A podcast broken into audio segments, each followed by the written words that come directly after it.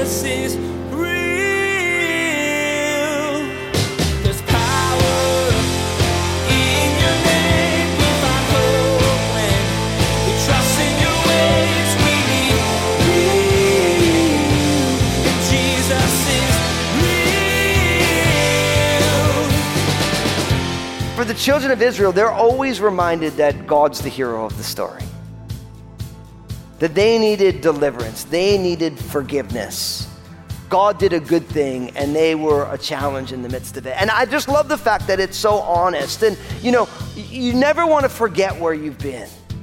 And the last thing you want to do is to make you the hero of every one of your stories, because it's dishonest. Life is full of ups and downs. With each new season comes another set of challenges and difficulties. Today, Pastor Daniel shares that there's a temptation to make yourself the hero of your story, as if you were the one who made it possible to get through that tough time. But that's not being honest. Jesus is the one who carried you through. He's the hero. Keeping him at the center will help you see how he's constantly at work for good in your life. Now here's Pastor Daniel in Nehemiah chapter 9 as he begins his message, The Past and the Present. Jesus is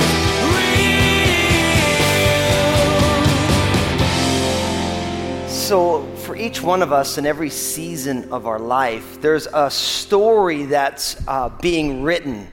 It's a fascinating thing when you start to think about your life as literally as a journey where there's different seasons. I remember growing up, in my family, my grandma, who is such a blast. I remember she could never remember which grandkid she was talking to. So for me, I have two sisters, and so she would always call me Trisha, Jody, Danny, because that's my sister's names and mine all put together. I know some of you are like, oh, Danny, you can only call me Danny if you're my grandma or if you give me a cannoli. That's the rule. So that, just so you know, because I know someone's bound to, oh, you can call him Danny? No, only if you give me a cannoli. But I remember growing up, I'd say, Grandma, my name is not Trisha, Jody, Danny.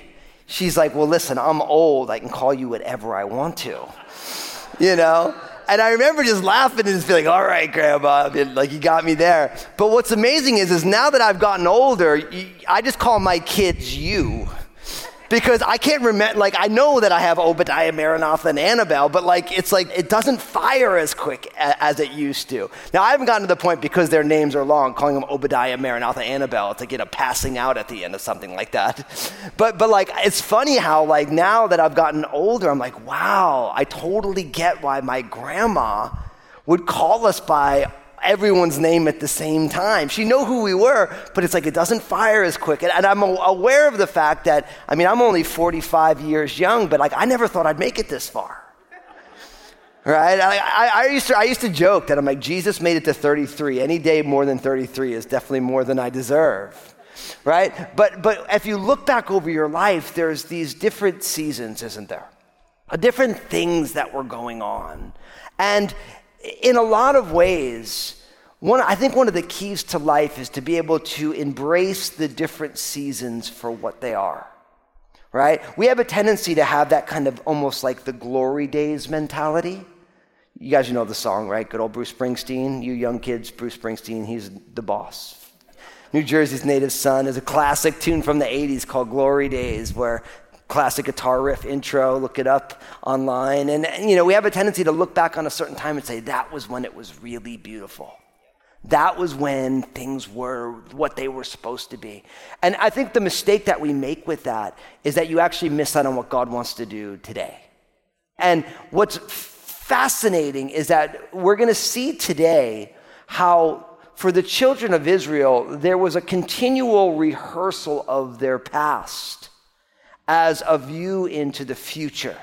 There's a continual reminder of where they have been, not so that they live there, but so that they would realize that how God worked in their lives in the past gives a view into how God wants to work in people's lives today. And I always like to remind people that every sinner has a past and every saint has a future. And what that means is that everyone comes from somewhere. And really for the child of God, really what you end up finding is that when you allow Jesus to be the center of your story, There will be different seasons, different times in life. But if Jesus is the center of the story, each one has its own beauty involved with it. So in order to get at this today, I want you to open up in your Bibles to Nehemiah chapter 9. We're in the book of Nehemiah chapter 9. If you brought your Bible with you, and I've been encouraging you, I want you to bring your Bible to church. Why? Just because you can. If I don't ask you to bring the Bible to church, then no one else is going to ask you to bring your Bible somewhere. So bring it to church with you. You don't have to, though, because I know you have smart devices, and some of you like to read on the phone. I was just talking to someone the other day, and they're like, man, Pastor Daniel, backlit devices are really good for my reading, so praise God. But so open up your phone, go to your favorite browser window. I love the good old-fashioned, the book. I love that. So Nehemiah is between Ezra and the book of Esther in the Old Testament. Chapter 9 is still between 8 and 10. So I say that now with my tongue in cheek because at some point they're going to tell us it's actually not there anymore, and I don't know how that's going to work, but we'll figure it out together, culturally speaking. And so Nehemiah chapter 9, and we're in this great section in the book of Nehemiah because, you know, the first really 6 chapters was building the walls, and then the rest of the book is building the people. And I've been making the case that in this work of restoration, Nehemiah is so honest because really what he's reminding us is that in order to be able to build people up, the very first thing we have to do is we have to assuage their greatest feelings of vulnerability. So the walls of Jerusalem being broken down made the people vulnerable. You really couldn't build up the people until you fixed the walls. But then once the walls get fixed, now it creates a context for the people to get built up. And what we've been seeing, of course, in the last number of chapters is that so much of the building up of what they're experiencing, this restoration process, it really comes down to how they are interacting with the Word of God. They're hearing the Word and they're letting it do its necessary work in our lives. But really what my hope is that even right now you would say, Lord, will you speak to me from your Word? Lord, I don't just want to hear your word, but I want you to let it impact my heart. Really do the work that you want to do in me as I hear the word of God. I love what God is doing in them because we realize in the timestamp of verse 1 that we're still here in this month where they've participated in the Feast of Tabernacles. Now, just a few days later, the 24th day of the month, if you remember, the Feast of Tabernacles from the last chapter was from the 15th to the 22nd. So 2 days later, it says, the children of Israel were assembled with fasting, sackcloth, and with dust on their heads. So, you know, we don't often realize that the idea of fasting for them was a complete and total humiliation. Sackcloth was not the most Gucci fashion of the day. It was designed to be uncomfortable, right? Dust on their head. The idea was they are having these outward expressions of humiliation and humility. And what's really amazing is they're fasting, they're seeking the Lord, they're humbled, they're separating themselves, and they're confessing their sins. And it's amazing, it says they're hearing the law for 1/4 of the day. So they're literally hearing the law taught for 6 hours. So we're going to extend service times. And then it says that for the other quarter, a fourth of the day, they confess and they worship the Lord God. So they're having 12-hour worship gatherings. 6 hours of teachings, 6 hours of confession and worship. Now, I just want to say, God is doing a work in people when there's no amount of Bible teaching and worship and confession that is too long. Because God is moving on their hearts. Now you have to realize part of the dilemma, I think for us, of course, is that we're used to having the Word of God. And for them, they had been exiled off the land for a long time. So they hadn't been together in Jerusalem. And so because of there's an old saying that familiarity breeds contempt.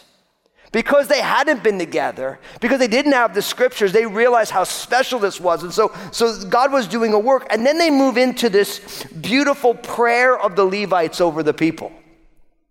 And really, this first section of this prayer can really be summed up in one simple idea, and it's that you and I should never forget where we have been.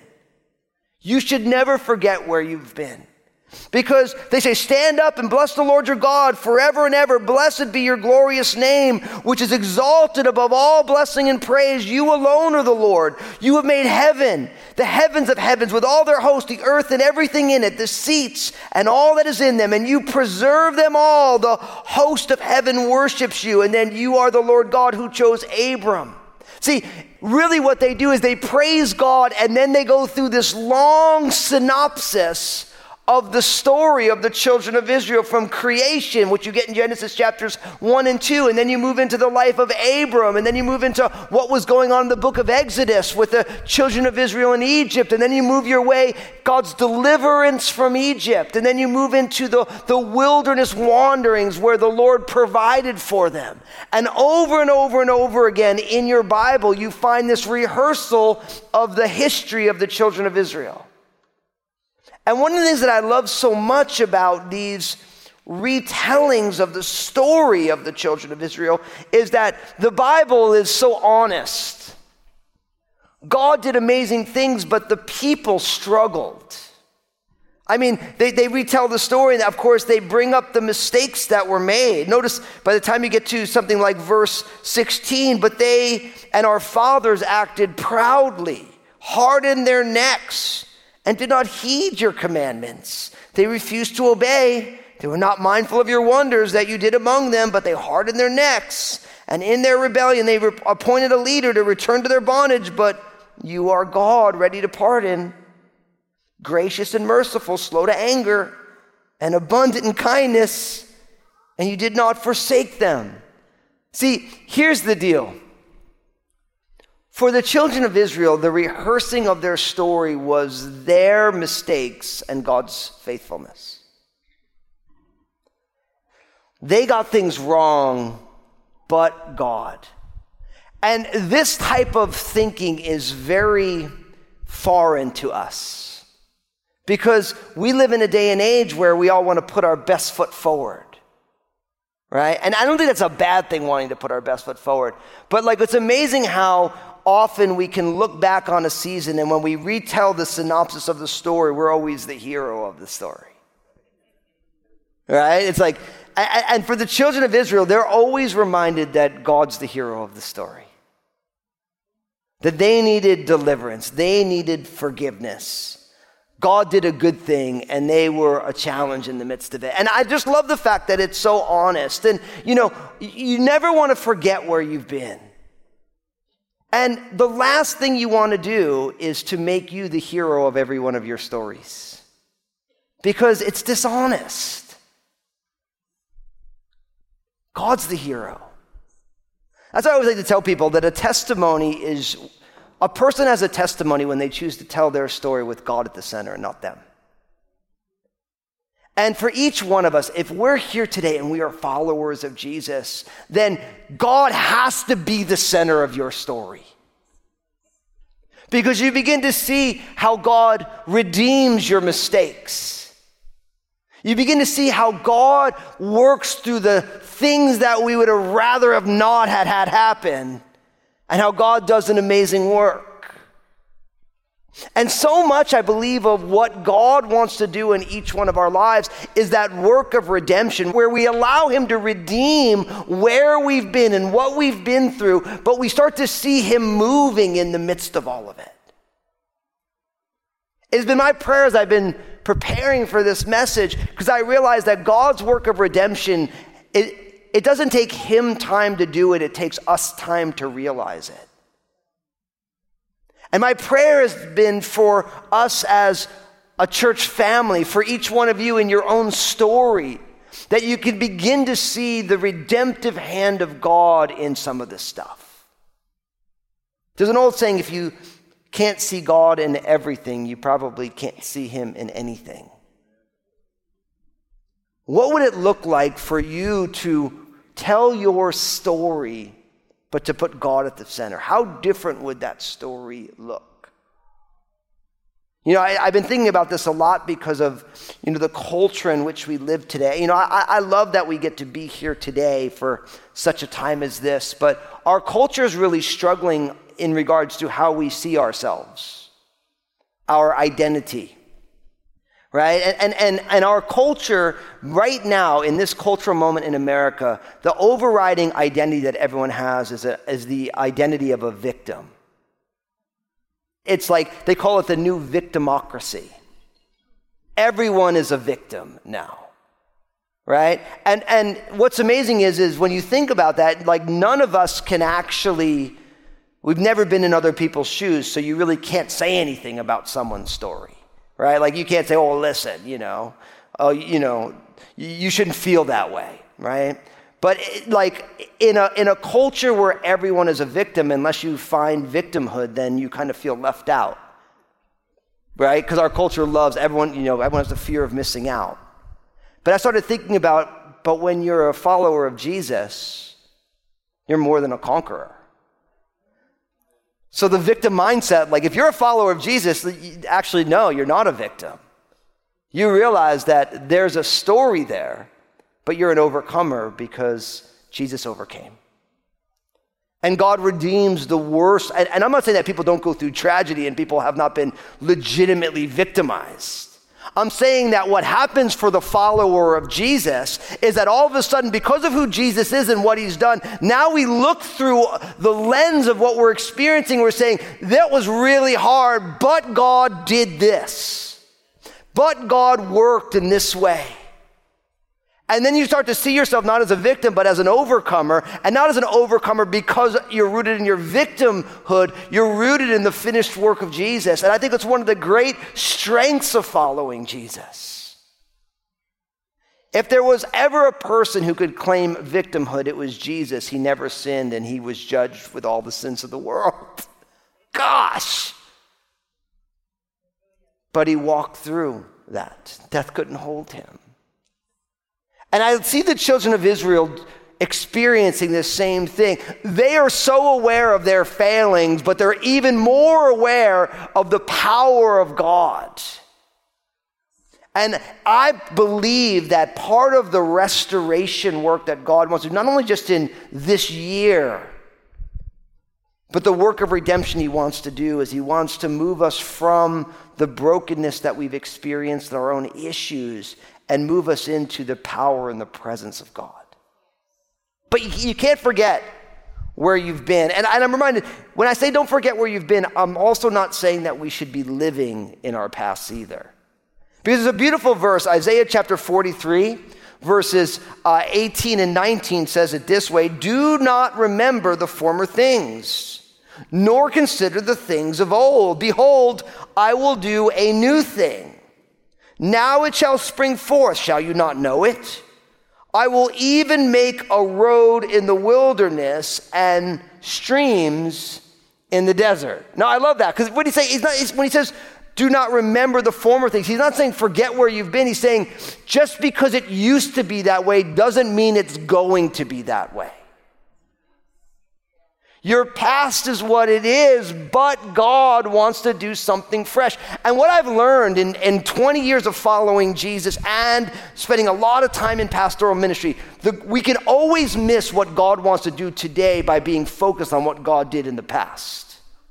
Like, past success is the greatest hindrance to future success. Because just because it worked in the past doesn't mean it's what God wants to do now. And so we have a tendency to have that glory days mentality, like, oh man, like some of you right now with all that's going on in the world, you're like, man, I just love the early 80s when Reagan was the president. Ooh, so good. Some of you don't even know who Reagan was. God bless you. I was just talking to someone, man, when Reagan was the president, it was amazing. I'm like,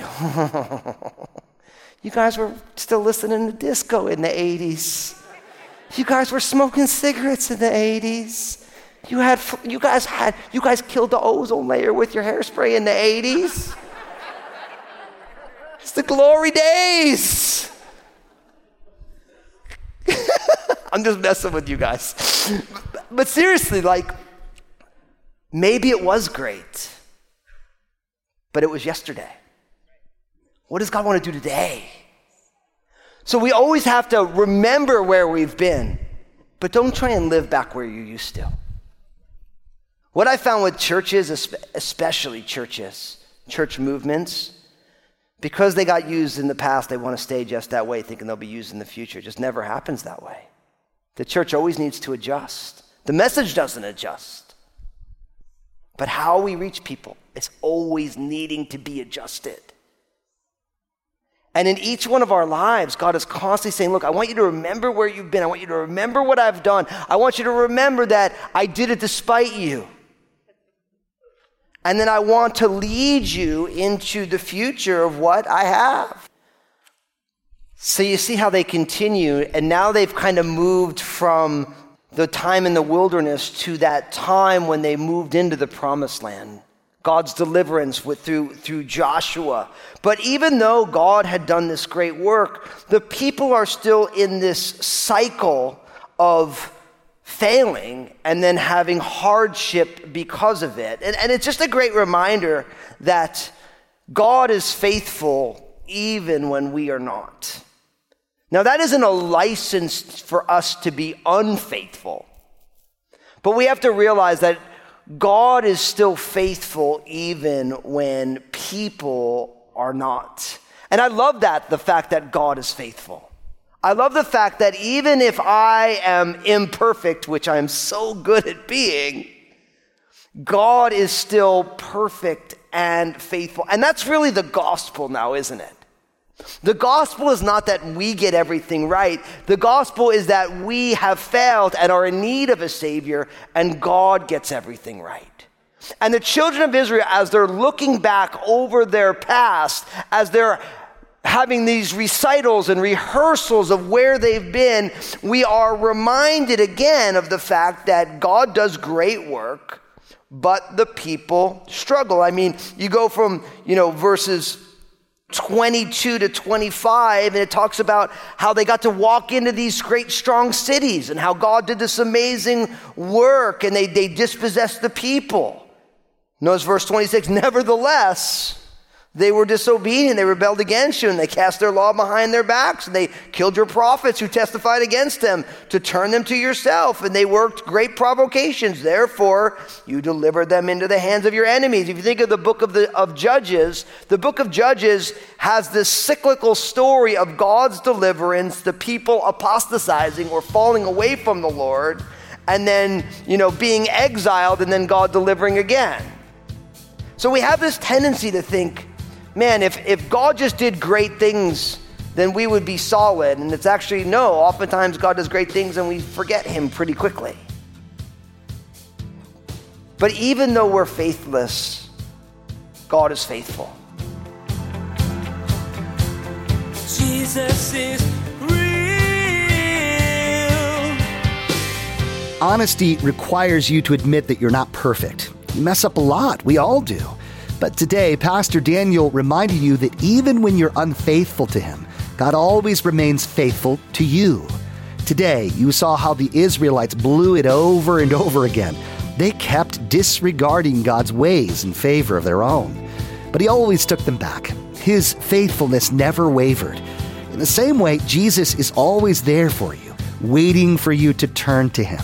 His faithfulness isn't dependent upon yours. Hey everybody, Pastor Daniel here. I realize that there are many of you, you're not a born-again follower of Jesus. You've never put your faith and trust in Jesus. But as you've been listening, you've been saying to yourself, I want to begin to follow Jesus.